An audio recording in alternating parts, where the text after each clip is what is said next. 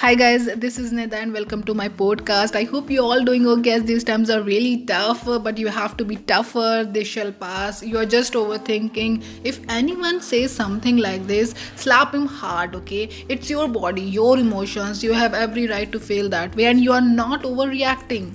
I hope it helps.